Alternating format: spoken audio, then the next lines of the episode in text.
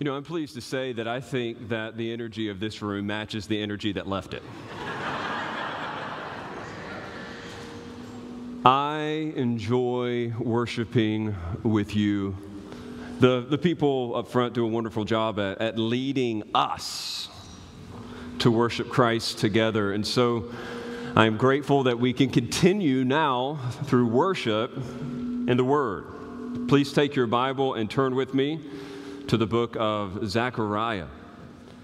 Zechariah chapter 7, as we pick up on where we left off last week during our study. If you're using the blue uh, Bible that's located in the seat back in front of you, you'll find it on page 796. Yes, I hear that. Don't worry. 796.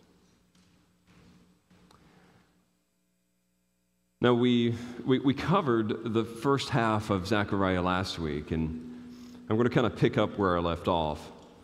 But there are some recurring themes, and without reading the rest of the book to you, I think one place in which we can kind of capture, in summary fashion, the entire book of Zechariah is chapter 8, verses 1 through 8. So uh, read that with me. I'll read out loud, and please follow along in your own copy of God's Word. And the word of the Lord of the hosts came saying, Thus says the Lord of hosts, I am jealous for Zion with great jealousy, and I am jealous for her with great wrath. Thus says the Lord, I have returned to Zion and will dwell in the midst of Jerusalem, and Jerusalem shall be called the faithful city and the mountain of the Lord of hosts, the holy mountain. Thus says the Lord of hosts Old men and old women shall again sit in the streets of Jerusalem, each with staff in hand because of great age. And the streets of the city shall be full of boys and girls playing in the streets. Thus says the Lord of hosts If it is marvelous in the sight of the remnant of this people in those days, should it also be marvelous in my sight, declares the Lord of hosts? Thus says the Lord of hosts Behold, I will save my people from the east country and from the west country, and I will bring them to dwell in the midst of Jerusalem, and they shall be my people, and I will be their God in faithfulness and in righteousness. If you're anything like me, you're going to want to spell this correctly, so listen carefully. I'll only spell it once. E S C H A T O L O G Y. Eschatology. That's the major theme of the second half of the book of Zechariah. It can sound like a big, intimidating, theological kind of a word. We don't use it very often. I mean, it's five syllables after all. But it does speak to a reality that we all are aware of, at least in some way, shape, or form. And that is the end. The end. Eschatology is the study of the eschaton, which comes from the Greek word of the same name, meaning end or finish or finale, consummation.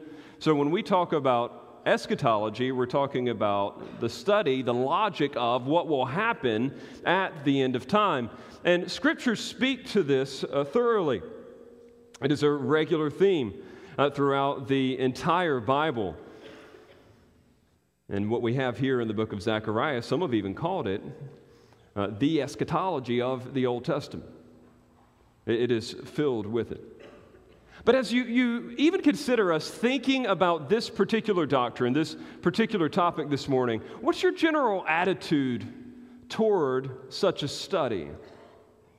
How do you feel about us diving into some level of eschatological depth this morning? I think some of you in here, I've talked to you, I, I know you, you're captivated by the topic. You love it. I preached in the book of uh, Revelation earlier during the summer, and people were like, that should be the next sermon series. We need, we need another like five, six months worth of the book of Revelation. And every time I hit a prophetical kind of passage and the, the 12 people are like, oh, we, we need more of that. You just glibbed right over that thing. I, I want some charts and I want some details and we need an eschatology class. And I love people who love eschatology to that degree. There, there are some who are indeed captivated. And again, you know who you are. There are some in here this morning that I think are genuinely confused. You uh, don't know a thing other than the fact that it all ends somehow, and, and Jesus is going to be the one that finishes it. Some people will say they're premillennial, and others will say they're postmillennial. Some will say they're amillennial, but there are many who say I'm panmillennial. It'll all pan out in the end. But indeed, there are some who are confused and maybe even scared by the fact that it all does end. It sounds rather ominous. You read the Tim LaHaye books and you just think, man, I don't want any piece of that. And so there's this kind of scariness to the end, and people aren't ready for it. And so naturally, they're confused. And then there is this uh, third group who I would call uh, the cautious. The cautious. These are, are, the, the well meaning Christians among us who think that we can't be too definitive about anything related to the end because it's just a little too confusing and it's a little too cantankerous. Why would we be so sure and so specific about stuff that people have argued about uh, for over two millennia now? I mean, is it even really worth talking about? I mean, I, and I appreciate the sentiment here. I'm not making fun of it at all. We're like, look, we just need to keep the focus on Jesus and not get uh, derailed by uh, all of our charts and, and, outlines. We just need to keep preaching the gospel. And, and so they just kind of stay away from the topic altogether. And of these uh, approaches, I would offer Zechariah's.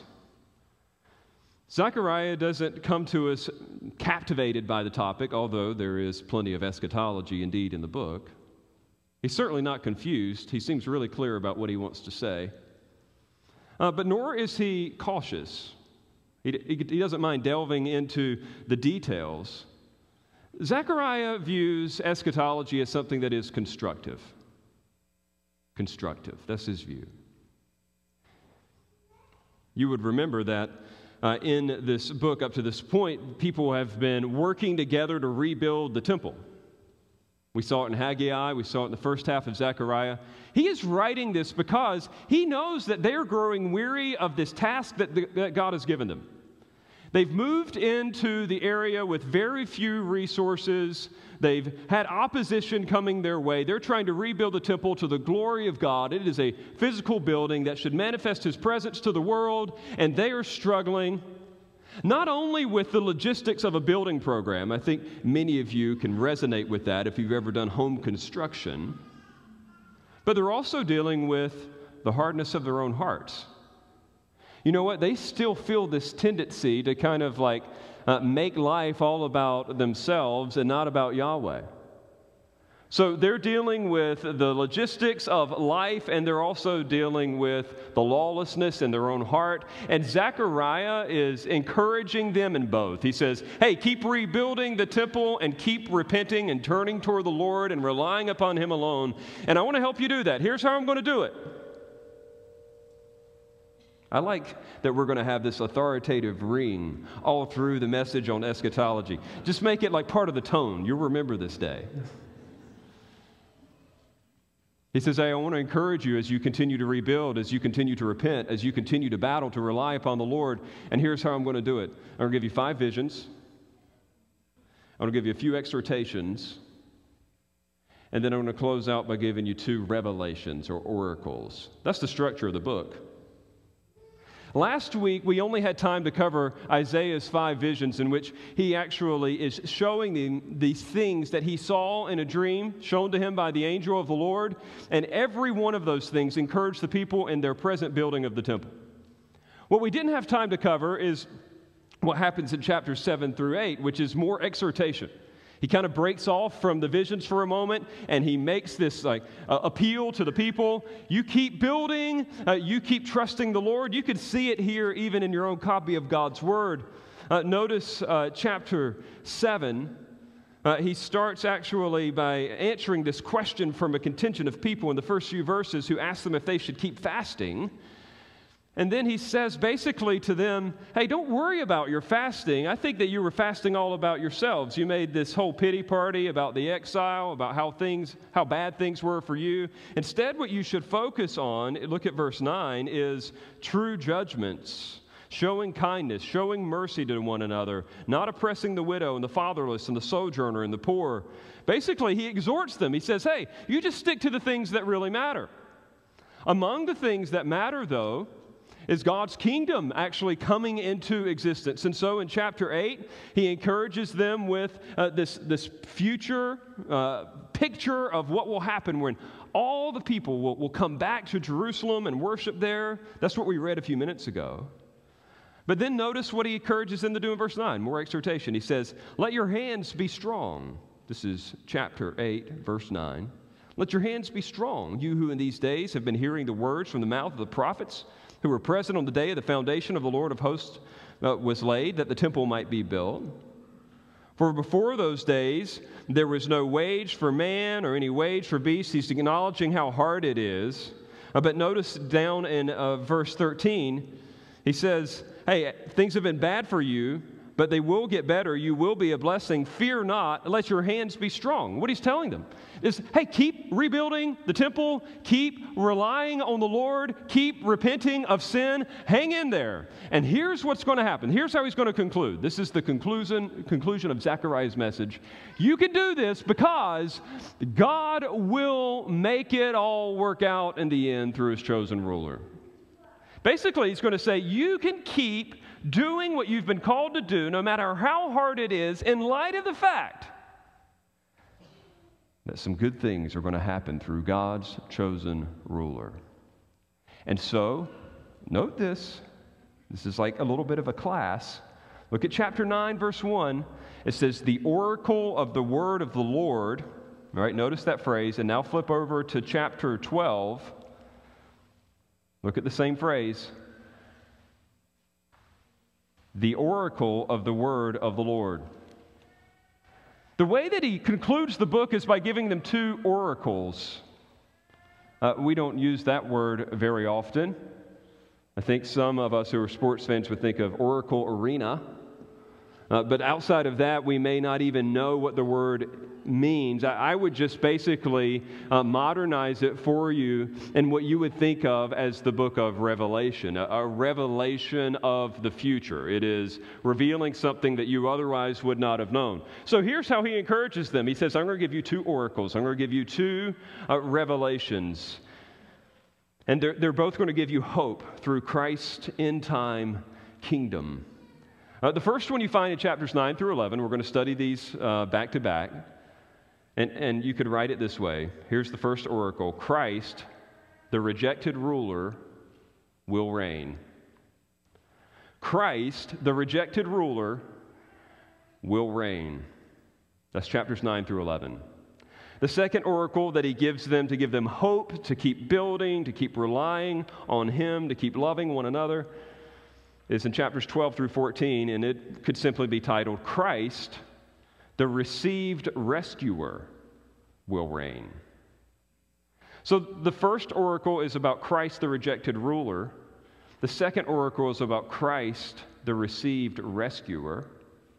And they both say similar things He will reign. He will reign. Your, your work is not in vain because He will ultimately finish what you started. Uh, he will bring it to fruition. He will bring it to its expected end. And so, what we need to do, friends, in the next few moments is actually find hope in these oracles and these revelations uh, ourselves for the work that God has given us to do in our own time. And admittedly, it's going to be tough. I mean, I, I could totally understand why some people would want to slow down. I don't think I've ever been more challenged in my life studying a few chapters of Scripture than what I've been doing over this past week in chapters 9 through 14. Uh, I had hours upon hours. Right now, I have about 40 minutes. So, we're just not going to be able to hit everything, but I'll do my best. I want you to get an overview of the, of the argument, if you will, and you can always dive into details with your favorite study Bible later. So let's look at this first one. The first oracle or revelation Christ, the rejected ruler, will reign. Uh, in chapters 9 and 10, you have the Christ will reign part. The chapter 11 is this odd parenthesis that says he's going to be rejected. So if you want to go ahead and, and mark that macro structure in your mind, you're going to like understand these passages a lot better. So he paints this picture of Christ coming to rule. If you look at chapter 9, verses 1 through 8, I will not read all these. He's basically saying that God's going to come and he's going to eliminate all the traditional enemies of Israel. He's going to clean house. Look at verse 8 in particular. He says, Then I will encamp at my house as a guard, talking about the temple, so that none shall march to and fro, no oppressor shall again march over them for now I see with my own eyes. God is saying, I will come, I will reside, I will be security for my people by keeping watch in my temple on this planet. But notice verse 9 Rejoice greatly, O daughter of Zion. Shout aloud, O daughter of Jerusalem, behold, your king is coming to you. Amen. That's what they want, the king to come. But notice how he's coming righteous and having salvation is he. Yes, amen. But here's the surprise humble and mounted on a donkey, on a colt, the foal of a donkey. Now, friends, if, if you were reading this through normal ancient Near Eastern eyes, uh, what animal would you expect a, a, a, king who will come and dominate a city to be riding into? Uh, it's a horse, uh, some kind of, of brilliant steed. And yet, this one in the prophecy says, no, he's actually going to come into the city of Jerusalem riding on a donkey, the foal of a donkey at that, a baby one, a small one. I don't know of any way that you could look uh, masculine and victorious on a donkey. And I think that's the point. And yet, this was the very passage that we read in Matthew chapter 21. In fact, this is one of the few instances that's repeated in all four of the gospel accounts. This was critical for their understanding of Christ coming as the Messiah. They knew, as countercultural as it would have been, that their king would have come on a donkey of all things, and indeed he did. And the crazy thing about it is, and this messes us up so often when we're reading Old Testament prophecy, is that there are aspects of this which have been completely fulfilled, and there are other things which await fulfillment. And the scriptures that I'm looking at don't actually say, hey, you need to be ready. Some of this is going to be separated by a long distance, a long span of time. The analogy that often gets used, and I don't think it's a bad one, is for those who have actually driven somewhere where there are mountains, which is obviously not anywhere here. I met a kid the other day, by the way, from Florida. He had never seen a hill, much less a mountain. He, I said, You've never been to Tampa? He's like, No, I've lived in South Florida my whole life. I'm like, You poor thing. so he doesn't know what I'm about to say. Uh, he can't resonate with this, but the rest of us can. And when you do see mountains in the distance, you can't often tell, like, what's, what's the big one, what's the small one, how much space there is in between. Especially out in, like, Arizona, if you've ever been out there, because it's just, it's, it's just flat, like here. And then all of a sudden, you see this huge, uh, uh, like, collage of mountains in the distance. And you don't realize that what is actually, what looks like one lump, is a whole range. Uh, we, we lack some perspective. Now, the thing that often gets communicated with this analogy is that Christ's first coming was like a little mountain, and his second coming is like a big mountain. I hate that analogy. Because it's like, oh, well, what he did on the cross was not that big a deal, but the real thing that he's going to do is coming later. Friends, I would like to think of it as two really big mountains, and you can't tell where the one starts and the other stops. What, what Jesus did at first when he came on that foal of a donkey and would come into Jerusalem as the king and be crucified on behalf of his people, that is a big mountain. That is a huge deal. But what would happen was a huge span of time that we would not be aware of. How long it would take place, we don't know. In which he would also come again and he will eliminate all the enemies. Notice what happens between verses 9 and verse 10. Verse 9 says that he comes riding on the foal of a donkey. Verse 10 says I will cut off the chariot from Ephraim, the war horse from Jerusalem. The battle bow shall be cut off, and he shall speak peace to the nations. and he shall be from sea to sea and from river to the ends of the earth. Notice that. I will come and I will dominate the world. Now, Jesus came and he established rule. But if you have like watched the news ever in your life, you understand that he hasn't established that type of rule yet. So there's a real sense in which he came to do what he needed to do in the hearts of his people, but he is still coming again to do something greater. And he wanted his people to understand that even though he's going to come in an unexpected way, he will get the job done. He will set up his rule and his reign over all. That's what chapter 9 is all about. Chapter 10 repeats it in a similar way. You get more of this beautiful poetry where in the first verse of chapter 10, he calls them to, to rely on the Lord alone and, and, not to rely on the household gods and uh, the empty visioneers of the day. He says in verse 3 My anger is hot against the shepherds, and I will punish the leaders. He's talking about these other leaders who have come up to establish themselves over Judah and Jerusalem. He says, I'm going to punish those guys, for the Lord of hosts cares for the flock, the house of Judah, and will make them like his majestic steed in battle. And listen to this this is awesome. From him, from Yahweh, shall come the cornerstone. From him, the tent peg, the thing that makes the tent stay up. From him, the battle bow. From him, every ruler, all of them together, everyone who rules under this coming one, shall be like mighty men in battle, trampling the foe in the mud of the streets. They shall fight because the Lord is with them. They shall put to shame the riders on horses. This is awesome. We're talking about a total domination. And he's saying, Look, you're going to build this temple, and this will be the place where Yahweh will reside, and it will actually get stuff done. It will be a base of operations for him to rule the world, through which he will rule the world. I don't know if you've ever seen those pictures from the War of 1812, in, which uh, the White House was actually burned to the ground. You, you, keep, there's even movies now. There was one that came out a few years ago, never saw it, but I just remember the theme because it's shocking to me. It was called Olympus Has Fallen. And it was this idea that, that the White House had been taken over. And, I, you know, you just think about what happened even a year ago, and you're just disgusted by the fact that, that people would invade upon some of the institutions that are actually foundational to our culture and our society and our country. And you can just imagine, like, the patriotism welling up in you, like, what are you doing?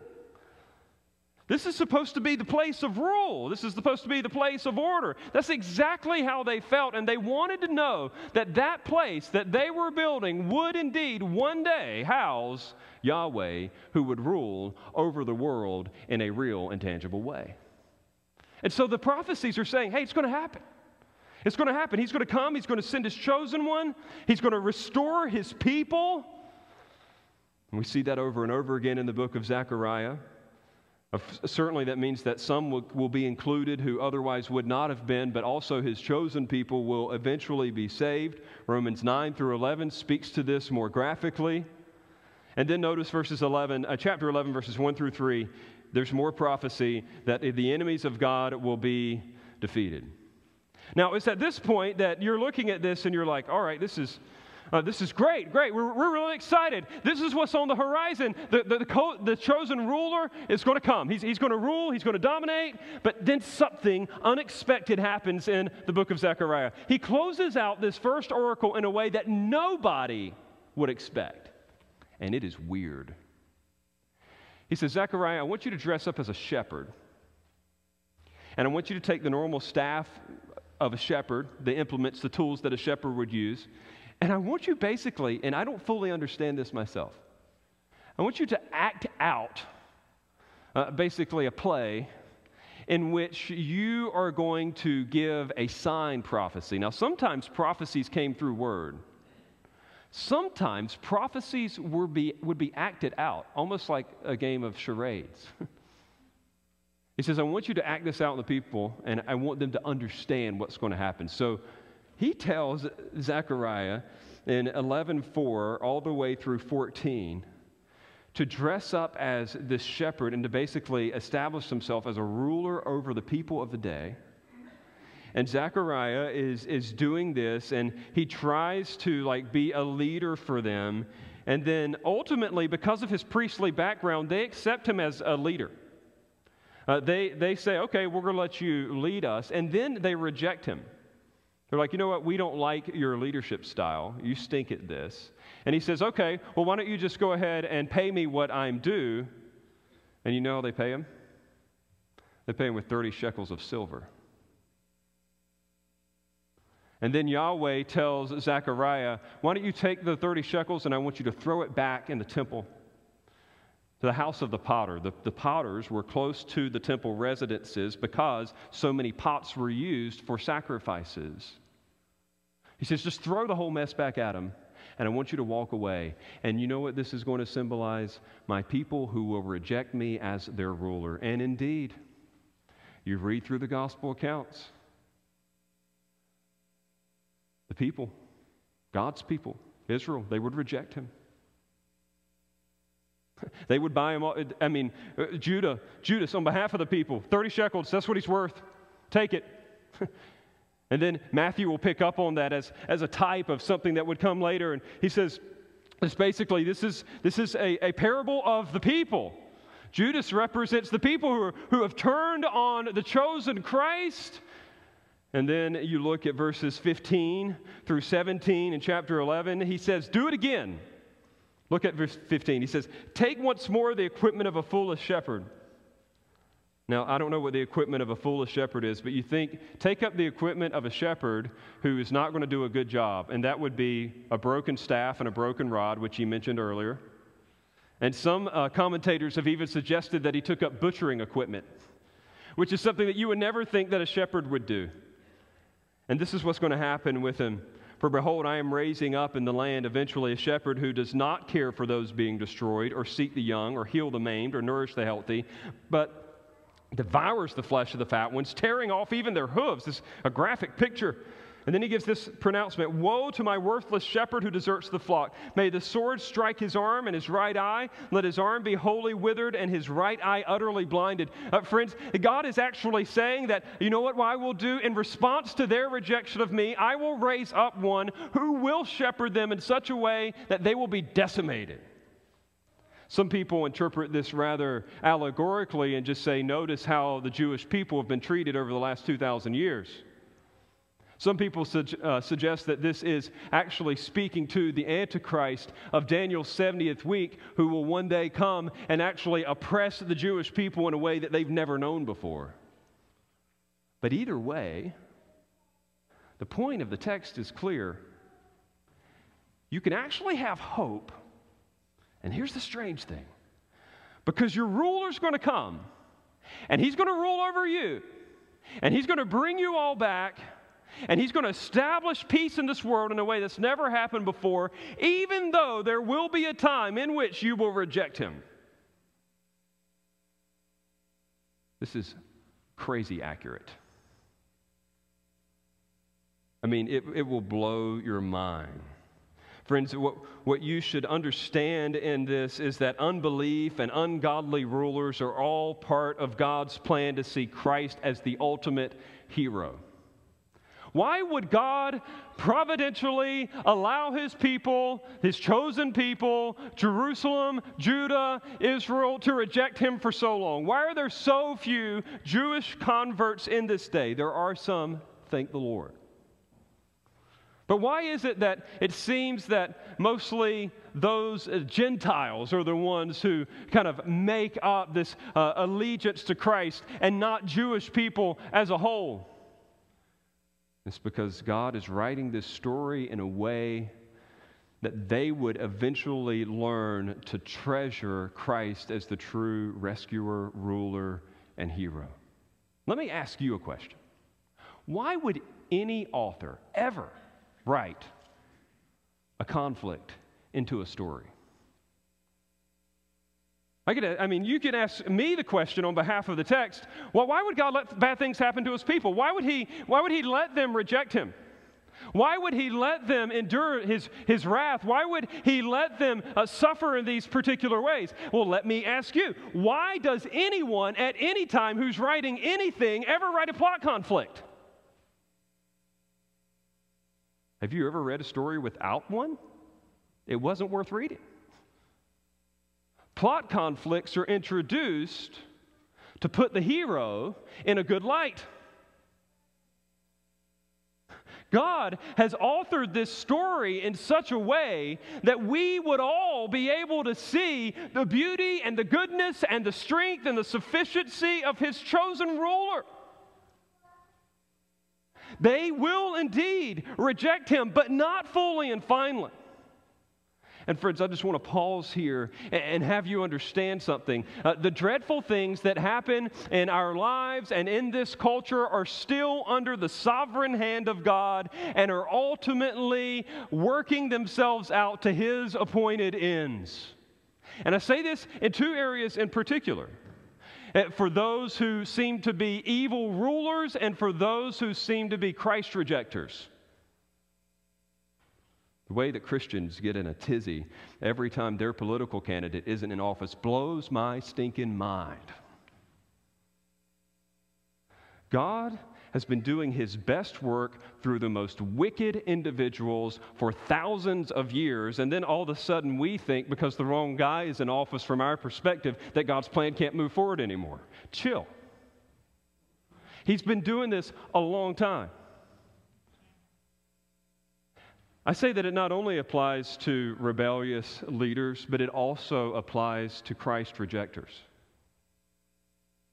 Some of you can't imagine why your friends, why your family, why your loved ones would not be in Christ right now. And friends, I don't know how to answer the question, but I do know that God is the author of the story and He is sovereign over the heart. Sometimes you can keep yourself up awake at night thinking, Did I say it right? Did I do it right? How did I mess this thing up? What am I going to do next time? And at the end of the day, you're just going to have to trust that God is sovereign over the heart. He's sovereign over those who reject, and He's sovereign over those who receive. You can have two kids grow up in the same gospel preaching home and, and get the same treatment. And yet one rejects and the other receives. But, friends, I don't want to just leave you on that fatalistic end. I want to give you hope that though Christ is sovereign over the rebellious heart, he is also sovereign enough to make it receptive. Which brings us to the second oracle. The first oracle is you guys can have hope because Christ, the rejected ruler, will reign, chapters 9 through 11. Here's the second oracle or revelation Christ, and notice this, the received rescuer will reign. Now, in the first oracle, he is characterized as a ruler who is rejected. In the second oracle, he is characterized as a rescuer who is ultimately received by those who rejected him. I'm not kidding, they correspond. This is, this is awesome. Chapter 12 is the beginning of the oracle. And it starts off this way. If uh, I'm going to borrow, I wish I had a marker board, I would draw on it. All right, let's pretend we got a marker board here. We're going to do some good old fashioned uh, Hebrew antithetical parallelism. You like that word? Just means the way that they like to structure things is different than the way that we like to structure things. We like neat little outlines, point one, two, three. They like stuff to look pretty. So here's how it goes down. You have in the first section, uh, verses, uh, chapter 12, verses 1 through 9, this uh, victory, uh, this, yeah, this victory over the nations, all right? You can call it that, victory over the nations. Then, in the next few verses, which, according to my notes, are verses 10 through chapter 12, 10 through 13, 1, are unexpected repentance. So you've got an attack that the people overcome, you've got unexpected repentance, and then you've got another section that is unexpected renewal. And then you've got a final section that could be over here, and it is on this attack again. So you've got attack on the outside, and right in the middle, here's the cool thing right in the middle of the thought is this repentance that comes from seemingly out of nowhere. All right, just hang with me. Chapter 12, verses 1 through 9. We have a description of what many people call the Battle of Armageddon. I don't care what you call it. It is a battle on the final day when Jesus returns to make all things right in this world. And what he communicates in this particular battle is that there will indeed be a, a, true like battling of good versus evil. Something that is real something that, that you can see with your own eyes. And it says ultimately god's chosen deliverer will deliver his people. But the weird thing that we're thinking, though, in light of this, is how is he going to deliver his chosen people if they've rejected him? Look at verse 10 of chapter 12. And I will pour out on the house of David and the inhabitants of Jerusalem a spirit of grace and pleas for mercy, so that when they look on me, on whom they have pierced, they shall mourn for him as one mourns for an only child and weep bitterly over him as one weeps over a firstborn. It continues in verses 11 through 14 to describe how the Davidic house will mourn over the one that they have pierced, and the Levitical house, the priest, will mourn over the one that they have pierced. And then notice what it says in chapter 13, verse 1. On that day there shall be a fountain opened for the house of David and the inhabitants of Jerusalem to cleanse them from sin and uncleanness. You know what the text is saying? They will eventually receive their rejected ruler because God will make it possible. I don't know how else to interpret it. He says, I will pour out on the house of David. Who's that? That's his people. And the inhabitants of Jerusalem a spirit of grace and pleas for mercy. Listen to this. They can't even plea for mercy unless He gives them a spirit that will enable them to do so. And they will be so broken that they will look on Him who they have pierced. Now, here is a mind blowing reality for those of us who want to be more accurate about who Jesus is. Notice it says, as one mourns, excuse me, they, when they look on me, who's speaking? Yahweh. So it uses first person, and then it says, on him they have pierced, third person. Yahweh is identifying himself with one and the same of the one who is pierced. Friends, this is the same uh, passage that the Apostle John will actually quote in chapter 19, verses 34 to 37, to say that, look, this is the prophecy. This is exactly what would happen. There will come a time in which the chosen ruler would be pierced, and they will eventually look to him for salvation and so receive these blessings that have otherwise been basically delayed on their behalf. And so there's this unexpected repentance. And I want to make something extremely clear, friends, that the beautiful thing about uh, the entire Bible, and not just the book of Zechariah, is that we understand that anyone, anyone who actually receives this kind of cleansing has looked on the one who was pierced. That is how they find that holiness. It is something that God enables. And how do we know that they are actually one of the ones who will receive his benefits? Because they are relying on the pierced one, they are relying on the one who was sacrificed on their behalf. Now, here's what's really amazing. I'm looking again across the spectrum of people that are here this morning, and I'm thinking, wow, there's not very much uh, Jewish blood in the room. I know there's some, but not much. That being the case, God, in His grace, this is one of the great surprises of the New Testament, has already included some people on this capacity to look on the pierced one. And that represents you. Without even knowing it. You didn't even get it. Uh, the, the, the New Testament calls it a mystery, something that you never could have otherwise seen. You have already been included in that special group of people who would normally resist the Messiah, but now you've received him because God in his grace has worked in your heart in such a way that Christ is more precious to you than your sin. That is beautiful. And for those for whom that is true in this room today, it says in chapter 13, verse 1, that there is a fountain opened to you that, that there is a cleansing from sin. It is thorough, it, it is, it is exhaustive. Uh, look at chapters 2 through 6. I won't read it all, but what he's saying is they'll be so pure that when they look on this one who's pierced, that they will be cleansed from all uncleanness, and they won't even want to look or listen to false prophets anymore. Uh, ultimately, what it's saying, uh, this is a description of, they'll just hate false prophecy. They'll hate other authorities. They'll hate revelation from any other source. Uh, they won't want anything to do with it whatsoever. This cleansing will be thorough, it will change them at the heart level. And so also those who have looked upon Christ have been purged of the power and passion for sin. Friends, I want you to understand something. If you have looked upon Jesus as your ruler, as your rescuer, it will inevitably lead to holiness.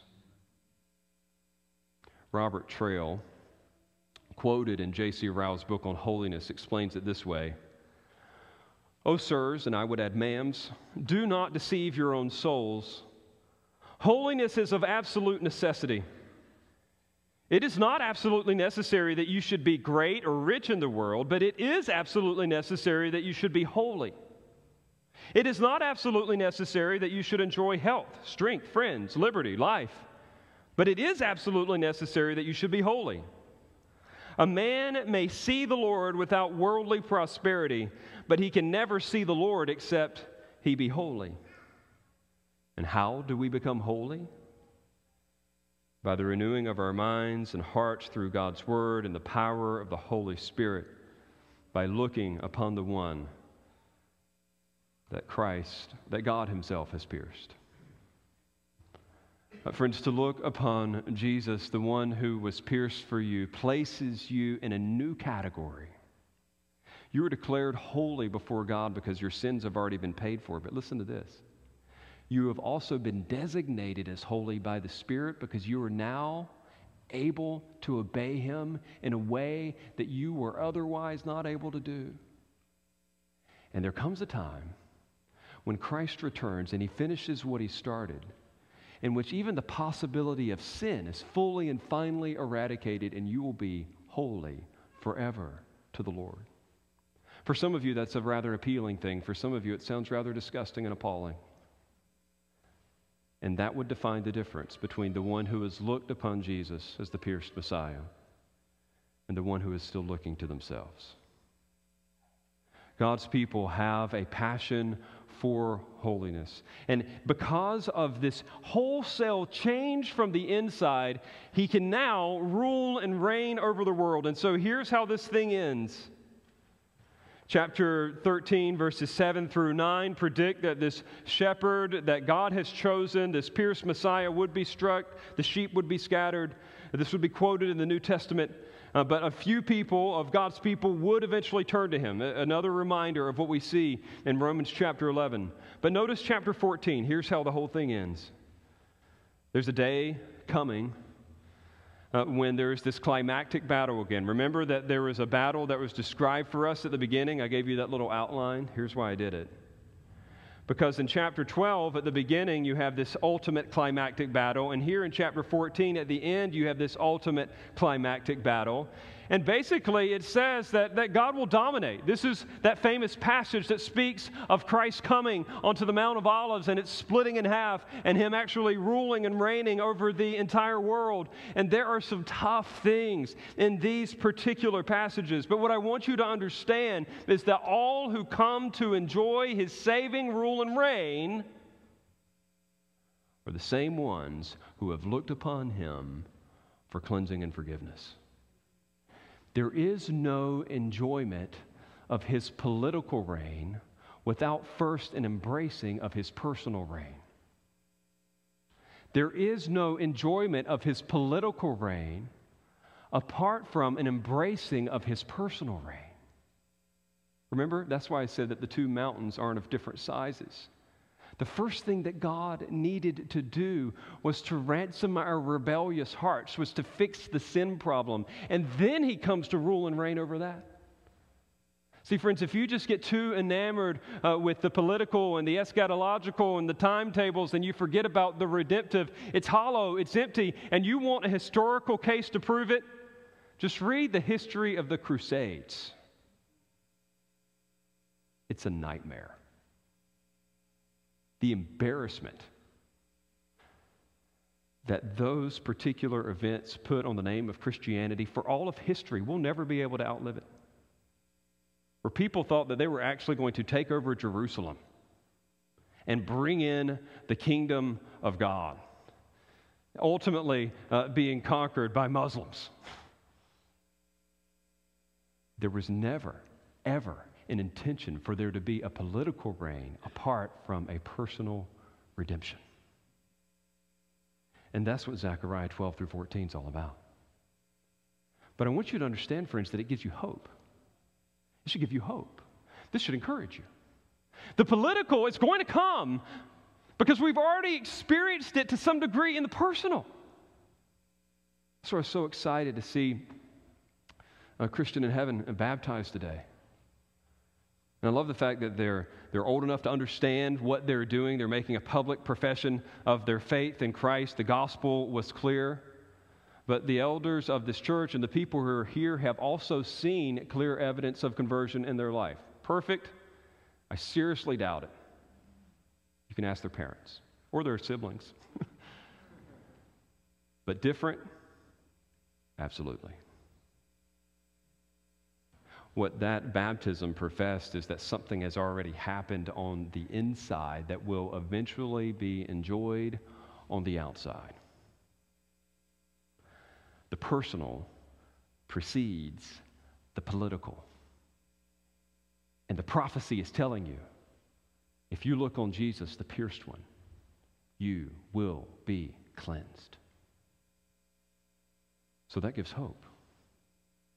There's hope from both angles. Christ, the rejected ruler, will reign, and Christ, the received ruler, will reign. Friends, what does this have to do with the trials of the day, the things that we face? How, how do we translate this into hope in our own lives? None of us, I don't think, are rebuilding a temple anywhere. but we do struggle to love one another in the ways described in chapter 7 and 8. And we do know what it is to labor and long for the kingdom of God uh, to be made evident through the conversion of more and more. And we know what it's like to be frustrated with few people seemingly coming into the kingdom of God. And, and we pray for more spiritual fruit and we pray for more success. And we, like uh, the original listeners, are also struggling with our own personal holiness. I mean, good thing Good thing that the prayer of confession today was broad enough to kind of cover every, everybody. But could you imagine if you had to pray your own prayer of confession out loud from this week? We have our own wrestlings, we have our own strugglings. And in the middle of these very things, these oracles are for your assistance, they're for your hope. Hey, Christ is doing something. He will come, he will reign. Despite those who will reject him, he gets the job done. He is even ruling over that. And even those who reject him, Christ will come and rule and reign, and he can overcome their hearts just like he overcame ours. And things are well. I'm normally um, hesitant uh, to mention personal details of life, but I think it's sometimes helpful to, for you to understand um, that the guy that stands up front uh, is dealing with stuff too. I told the, uh, the elders last night, I just found out that my, um, that my grandfather passed away yesterday, which is something that happens, of course, and we all, or many, have, have experienced that. And without going into the, the details of it, um, I would just say that uh, my involvement uh, in the, the funeral and my ministry to family is uh, at best complex. It's just going to be, and I think many of you know, complicated family situations. And I'm trying to think, all right, Lord, um, help me. Uh, help me understand how Zechariah 7 through 14 is going to help me for what um, you are, are calling me to do on Thursday with family. And the only thing that, that I can figure in light of this is that, uh, you know what, uh, of these family members who still need Jesus, Christ reigns. And though some of them reject him in very creative ways. He can rule over them. Uh, and though this seems like a distraction to the things that I thought I needed to do this week, He's altering the story and He's bringing about to its perfect end. Like there's this, there's this confidence, even in the daily stuff of life, where you're just like, I know this thing ends well because of Jesus. Friends, that is what the book of Zechariah is about. It anchors our hope in Christ. Not just the contingencies of the eschatological calendar. One commentator put it this way, I think it's beautiful. Christ is on every in every chapter that we've looked at even today. I'm reading here. He says Zechariah tells us that the hope of all the prophets is fulfilled in the coming and reign of our Lord Jesus Christ. This is one of the most Christ centered of all the Old Testament books. And in every chapter of our study today, we've encountered him. Chapter 7 and 8 proclaim his day of feasting that puts an end to fasts. In chapter 9, he comes as the gentle king, righteous and having salvation is he, humble and mounted on a donkey. In chapter 10, he is the cornerstone and the peg from which hang the hopes of Judah. In chapter 11, sets forth the good shepherd rejected by the flock. In chapter 12, he is the pierced one to whom his people look and mourn for sin.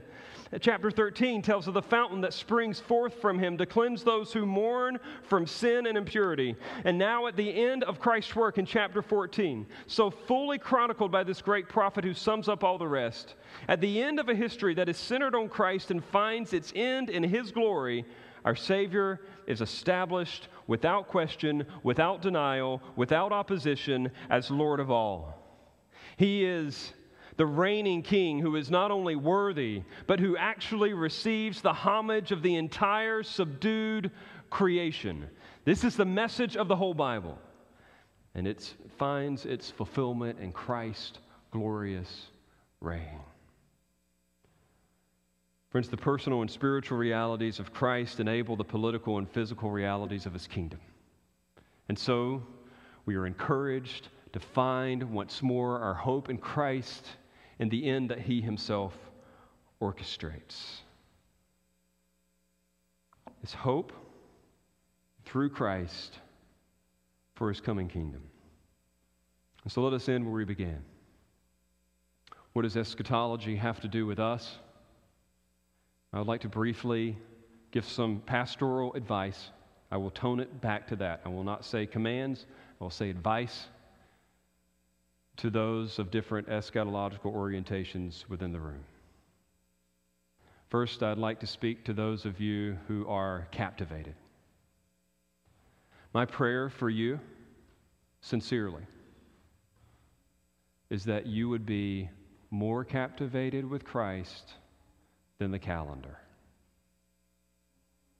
It is so easy, friends, to get into the weeds of Daniel's 70th week and what the millennium's going to look like and, and who the Antichrist is and what's going on in Russia or the, the Pope or whatever, and, and totally ignore the point that Jesus is coming to reign, and we in the meantime need to be turning people to his glorious reign. I've been in studies that could literally last 12 weeks long where people spend four to five hours a week and they haven't shared the gospel with anybody. If the details of the eschatological calendar provoke you to more evangelism and more faithfulness, please keep it up. But if they are distracting you from it, you may be doing your eschatology wrong.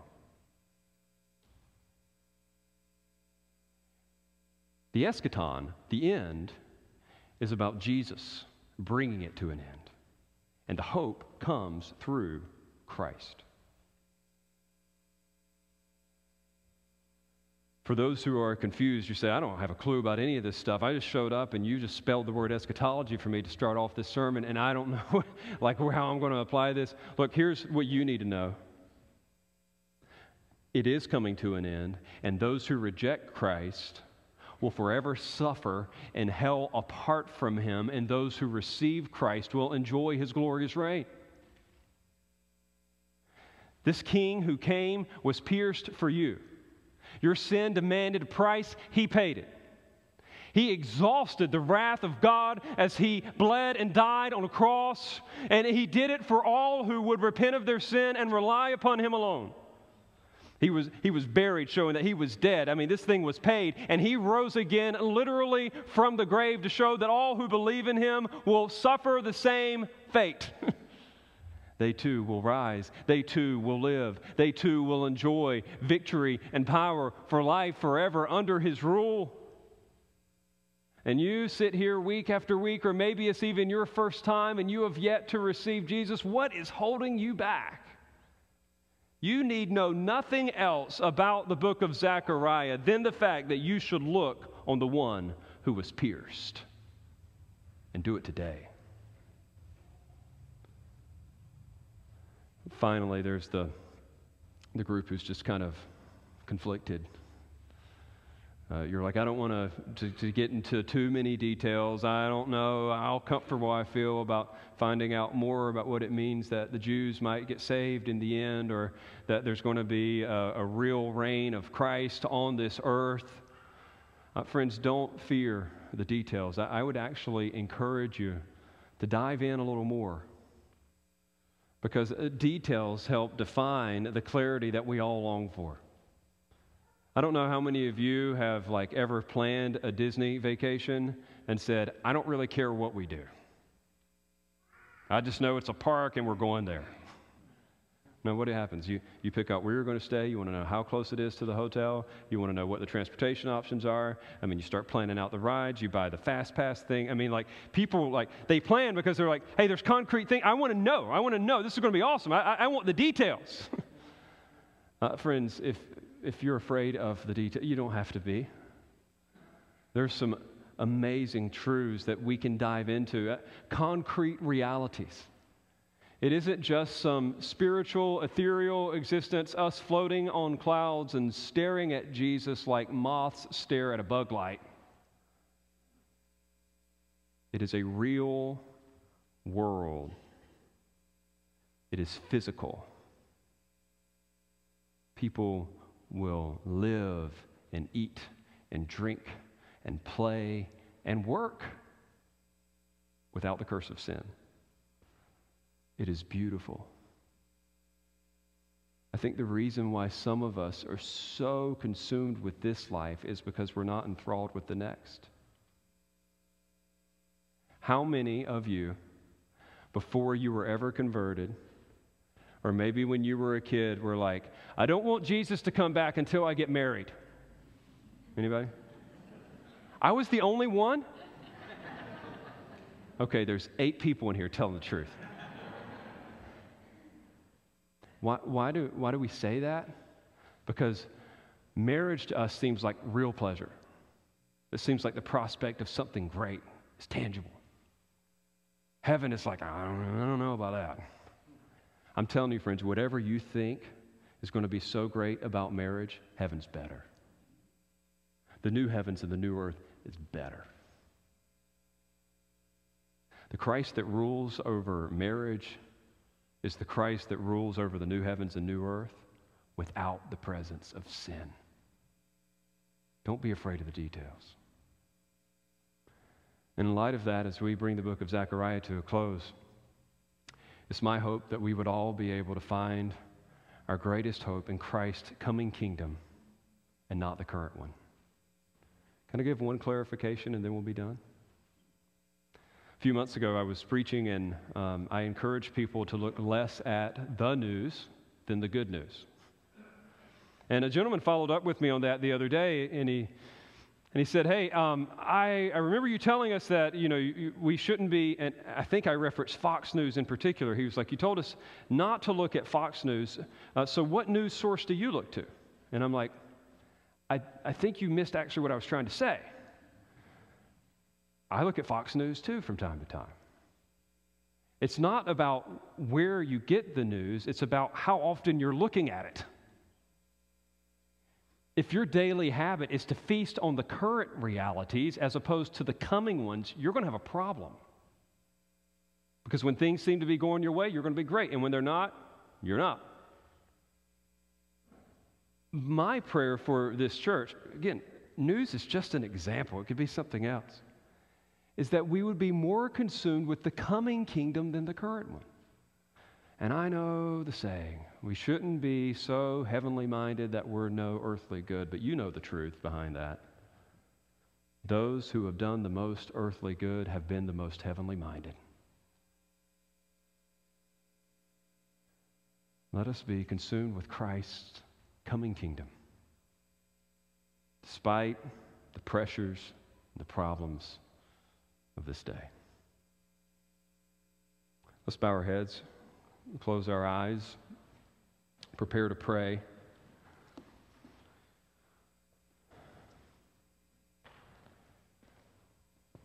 Give us a moment to reflect in silence of what our week this week would look like if we were consumed with Christ and His kingdom over our own, and then I'll pray.